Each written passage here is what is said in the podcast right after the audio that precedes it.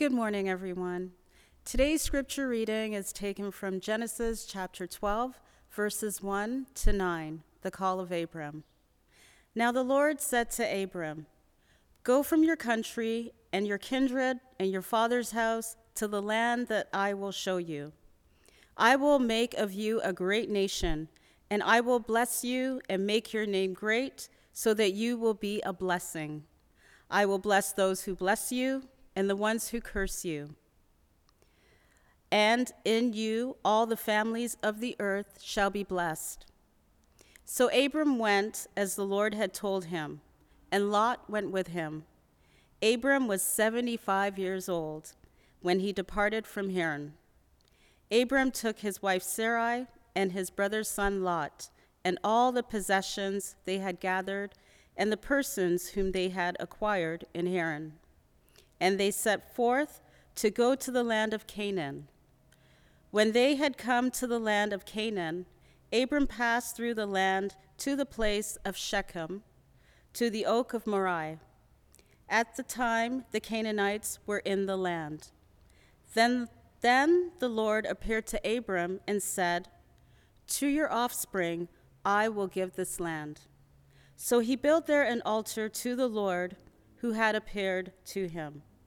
From there he moved to the hill country on the east of Bethel and pitched his tent with Bethel on the west and Ai on the east.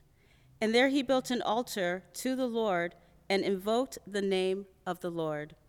And Abram journeyed by on stages toward the Negeb. Praise be to God. Last week we began a new series entitled uh, God is a God who comes to us. That God continually comes towards us, comes to us to keep waking us up that we might be alive to Him and not to become stuck, not become in our, stuck in our relationship, but to be able to respond so God comes to us. And last week we saw that God comes to us firstly through creation. The Spirit moves upon the face of the waters, and creation comes about through the handiwork of God, and God speaks to us, as we noted, the parable of created things. That through creation, creation becomes a parable. I mean, it's interesting, Jesus often will uh, reference creation. He'll say, you know, look, look at the birds of the air, learn from them. Look at the flowers of the field, learn from them. The parable of created things. And so God speaks to us and, and wants to communicate with us, wake us up through creation. So, not to fall asleep and just think about, you know, whatever our day is and just go with it, go with it, go with it, go with it, but to be able to pause and to be aware. So, God coming to us firstly through creation. Saw that in Genesis 3. So, now today we pick it up with Genesis 12, the story of Abraham. And here we, we have a leap. We have a leap from God speaking simply through creation to now speaking to a person and, and beginning a real relationship with a person. We, you know, we could reference Noah before, but in a, in a deeper way, in the history of Israel, it, it begins with Abraham. So God speaks to Abraham, moves beyond speaking through creation, but now speaking person to person. No longer an abstract idea, but God revealing himself to Abraham even as he desires and does reveal himself to us. So Carretto writes on that the statement My poor human personality has finally found the other with whom it may speak. The other is God in his being, his truth, his love, meaning that we, we do not simply relate to our universe around us as this you know, an amazing creation of just stuff. But now we are invited to move into the relationship with the Creator and how He reveals Himself to us. So, in that sense, God is the other, and He speaks to us in His being, His truth, and His love. So, that's where we're going in, in Genesis 12 as we start. And so, verse 1, it begins Now the Lord said to Abram, Go from your country and your kindred and your father's house to the land that I will show you. So God speaks. And if we just back it up a little bit to the end of chapter 11, it seems that God had already uh, spoken to Abram's father, uh, Terah. And so you see in chapter 11, 31, that Terah takes Abram and his grandson Lot, and they move out from Ur of the Chaldees, which is way down in the south, south, uh, you would say southern Arabia. And they move north. They set out and they come travel to the north up to the areas of uh, through Babylon and Iraq today, and they stop in a place called Haran. And for whatever reason, uh, Abram's father decides that he, he's not going any farther.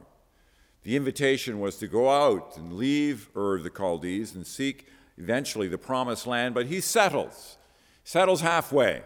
And he decides, for whatever his reasons, we don't know what they are, that he's not going any farther. So the journey has already begun. And then in chapter 12, verses 1 to 3, as we just read, God speaks to Abram personally and says, I want you to leave.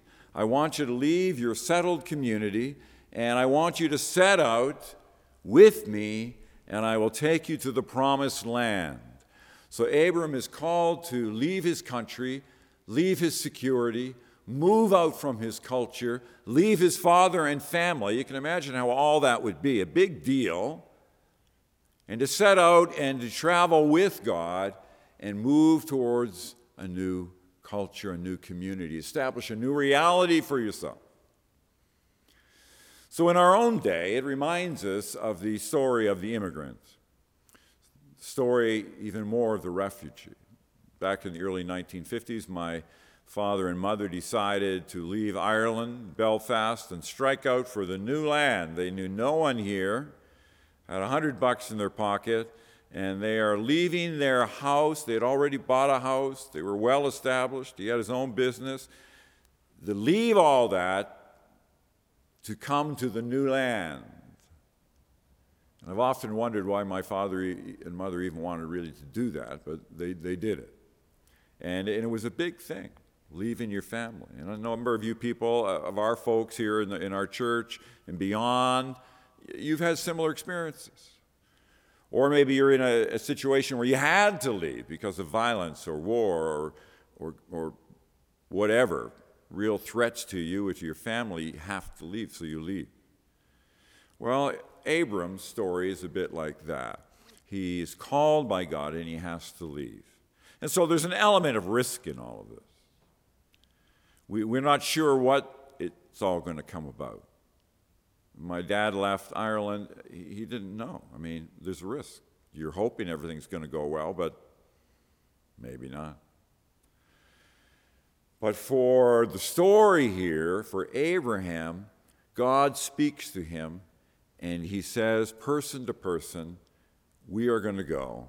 I will go with you. So it's to move out in faith, it's to move out in confidence, and to, and to leave. That's what's going on with Abram here.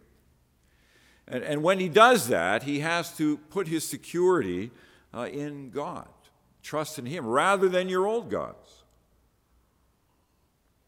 All the people, you know, from, whatever, from wherever had their own gods. It's interesting in Haran, where he and his father were living at this point, the, the, the god of choice in that community was the moon. It was involved moon worship. And so you can imagine in a, you know, in a, a rural community, a big full moon shining in your eyes, very powerful, lighting up the entire area at night.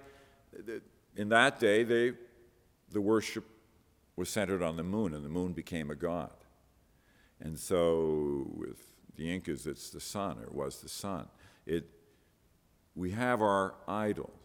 Remember, a number of weeks back, we talked about Rachel when she was leaving her father. She had the house gods hidden under her saddle. She was leaving, but she didn't want to leave without the gods.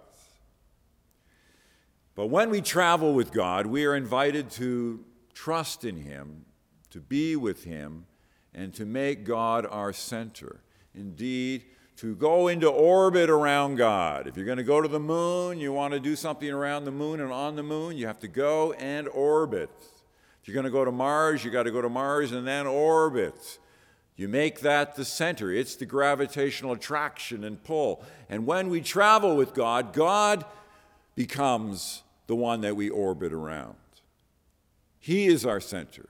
And we keep being attracted to Him. The gravitational attraction keeps us in orbit. That's the idea. And so Abraham sets out. But he sets out with an element of risk, and he is invited to place his trust and dependence on God. That's where it is.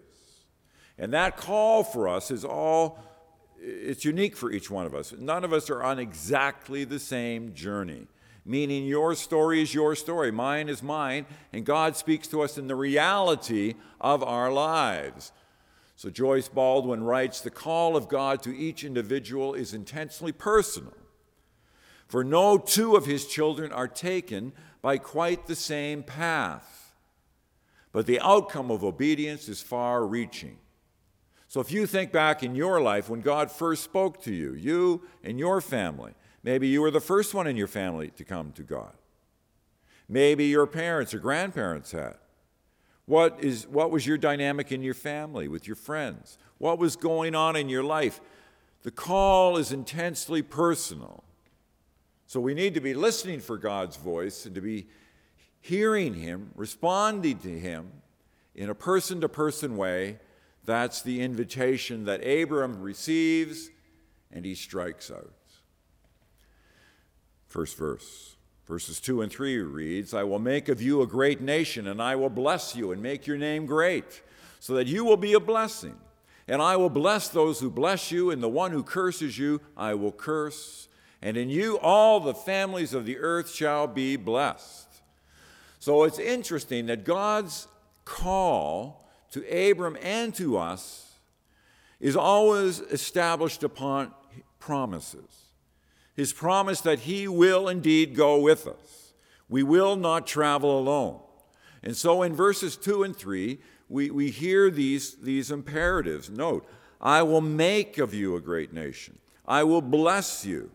I will bless those who bless you. Curse those who curse you. It's five times it's the personal pronoun I. I will do these things for you. God's imperative is always based on his promise. So when he invites you, he invites you to know his abundance. It's not to know a, disastrous life. If you come in relationship with God, he establishes it upon promises. And ultimately, that promise comes to us because we hear at the end of verse 3 and all the families of the earth shall be blessed. So that this initial series of promises that go to Abraham all eventually come all the way down to us. So if Abram is more or less 2,000 years before Christ, and Christ is 2,000 years before us, then those promises made to Abraham 4,000 years ago come all the way down to us through Christ, that we might be part of the people that was first established in Abraham. So Paul writes about it in Ephesians this way that is, the Gentiles, that's us, have become fellow heirs, members of the same body, and sharers, note, in the promise in Christ Jesus through the gospel. God transcends time. A thousand years is like a day, we're told in the Psalms. So 2,000 years, 4,000 years. In the story of the history of the universe, 4,000 years is nothing. It's just there, it's gone. So God creates a promise to us 4,000 years ago. It sounds like a long time to us, but in, time, in God's time frame, it's not very long. And the promise that comes to his child Abram comes all the way down to us, Paul says, that we are invited to become part of that people. That's part of the Easter story. That we become a somebody in relationship to someone. God is the someone. And each of us in our own story becomes a somebody. We are already, all of us, a somebody in relationship to God. God knows you. God knows me. He knows your story. You might be 18, you might be 88, it doesn't matter. He knows you, He knows me. And He loves us. He calls us personally. That's the great invitation, and that's, that's the truth of the Easter story. God working in a new way in Christ to continue to create His people that will say yes. That's the invitation.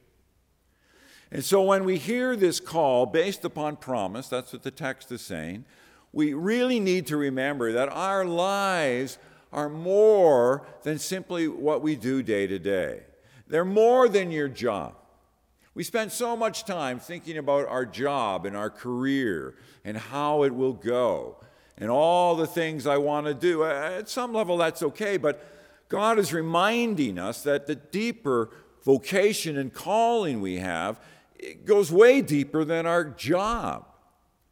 Today, people are living 80s, 90s. Prince Philip just died at 99. That's a long time. So somebody retires somewhere in their mid 60s, you've got to go a long way from there to go to 99.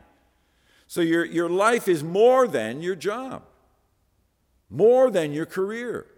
Your vocation is to move and grow in your relationship with God. That, that is your deepest calling. That's my deepest calling. To hear God's voice and to develop this relationship with Father, Mother, Son, Spirit. God, who is pure spirit, neither male, neither female, he's pure spirit, and he reaches out to you, he reaches out to me, and he wants us to live in relationship with him. That's God coming toward us. First in creation, and then to us, secondly, in person. So we have the call, we have the call based on promise, and then finally we have Abram's response. So Abram went as the Lord had told him, and Lot went with him. And Abram was 75 years old when he departed from Haran. Abraham works in a powerful way. Note, at 75. A whole new step is taken at this age. That's incredible. But more incredible is that Abram went.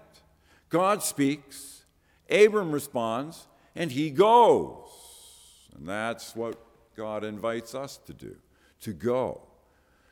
Striking out, Abram goes. What? We're all his neighbors and friends and other family members thinking why you're leaving this area of Haran. Your father stayed here. It's a beautiful place. Why are you leaving? Lot of people misunderstanding. Was the same. You go way back to Noah and is building the ark. Why are you building this ark? There's no water around here. Must have seemed totally foolish. And a lot of people would be saying to Abram, It's foolish that you're going. But he strikes out in faith, in trust, and moves to, uh, towards the promised land. So it's important to realize that Abram moves out in faith and not in fear. We, we live our lives, all of us, to some degree, in fear. We really value security. We value that we are in charge, and I know what my next steps are.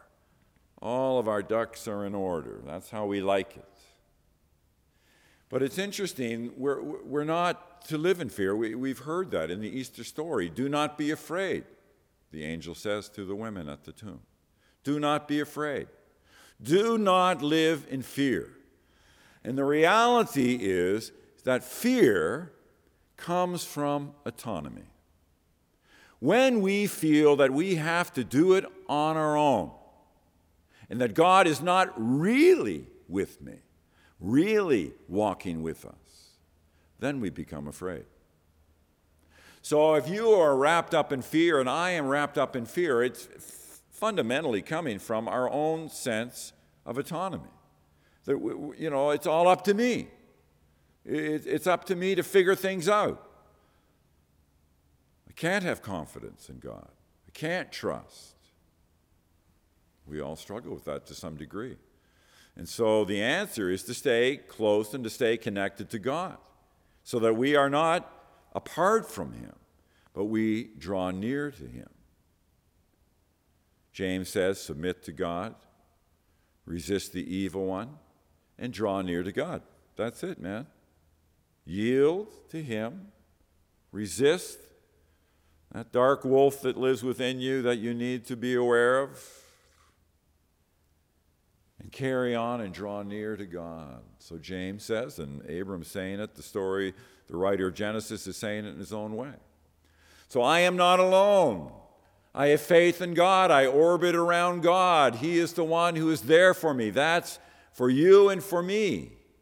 Whatever your story is right now, whatever my story is, will I travel with God and orbit my life around Him? He is always the center for me. And when we do that, we will no less fear because our trust will be in God, in New Testament, in Christ, through the Holy Spirit. And so we end then with a few metaphors that come up in the text. And the first one is journey. We are on a journey. We are pilgrims. We are travelers with God. Language in the book of Hebrews is that we are sojourners. Hebrews 11 calls Abram, Abraham, a sojourner. And so we are on a journey with Christ. We are sojourners. Early Christians were called followers of the way. We are on a way. It's a lifelong journey from generation to generation. All through our lives, God is calling us, and we are traveling in our own way with Him. So to recognize that we are travelers, the metaphor of journey, ups and downs in our journey but we continue with our eyes focused on God and ultimately in Christ and to grow in our relationship with Him. Number one, our journey. Secondly, we notice as the story goes on through up to verse 8 that, quote, are Canaanites in the land. And, and that's a metaphor, a symbol here for those who resist. And so we come into resistance. It's not that everything just goes well for us. We, we live on planet Earth in a physical body, and we have our own challenges. There is resistance. There are Canaanites, if you like, meaning there are blocks in our own life. There's a story that comes out of the indigenous community, and I've already referenced this a bit, but it's, a, it's an elder saying to a young child to be aware that in your growth, there are two wolves within you. And which wolf are you going to listen to? There is the one who is good, there is the one who is bad. And the elder is saying you need to listen to the one who is good. You need to listen and overcome whatever resistors there are, whatever blocks you are. How a young child would receive that, I don't know. But for us, we know for sure the internal battle. And we are invited to keep staying close to God and trusting in Him, even though there is resistance. Rachel moving out with the gods under her saddle. Invitation to move and trust and depend on God. And thirdly, we note that as Abram goes out, he creates altars, both at Shechem and Bethel. He builds altars to God. He, be, he builds monuments to God. And so that's the third symbol of building a monument, building a marker, a reference to who God is in my life, your life, to mark those times, to establish those times, and to build on those times, whatever they are. So to establish markers in our lives, in your life, in my life, places where we met with God where we wrestled with God, where decisions were made with God, and we now want to move on and keep that in mind as we grow in our relationship with Him. So it means establishing your markers, because they're all going to be different, and establish your spiritual disciplines that you keep growing in your relationship and staying true to your vocation of knowing God and experiencing God. That is the direction post Easter. Will we keep saying yes to the God who comes towards us, comes in creation, comes as person, who speaks to you, to me, person to person. Imagine the God of the universe speaking person to person to little old me, little old you. That's incredible. So may we say yes.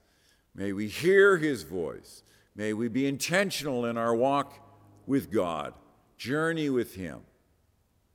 And I pray all of these things in Christ's name. Amen.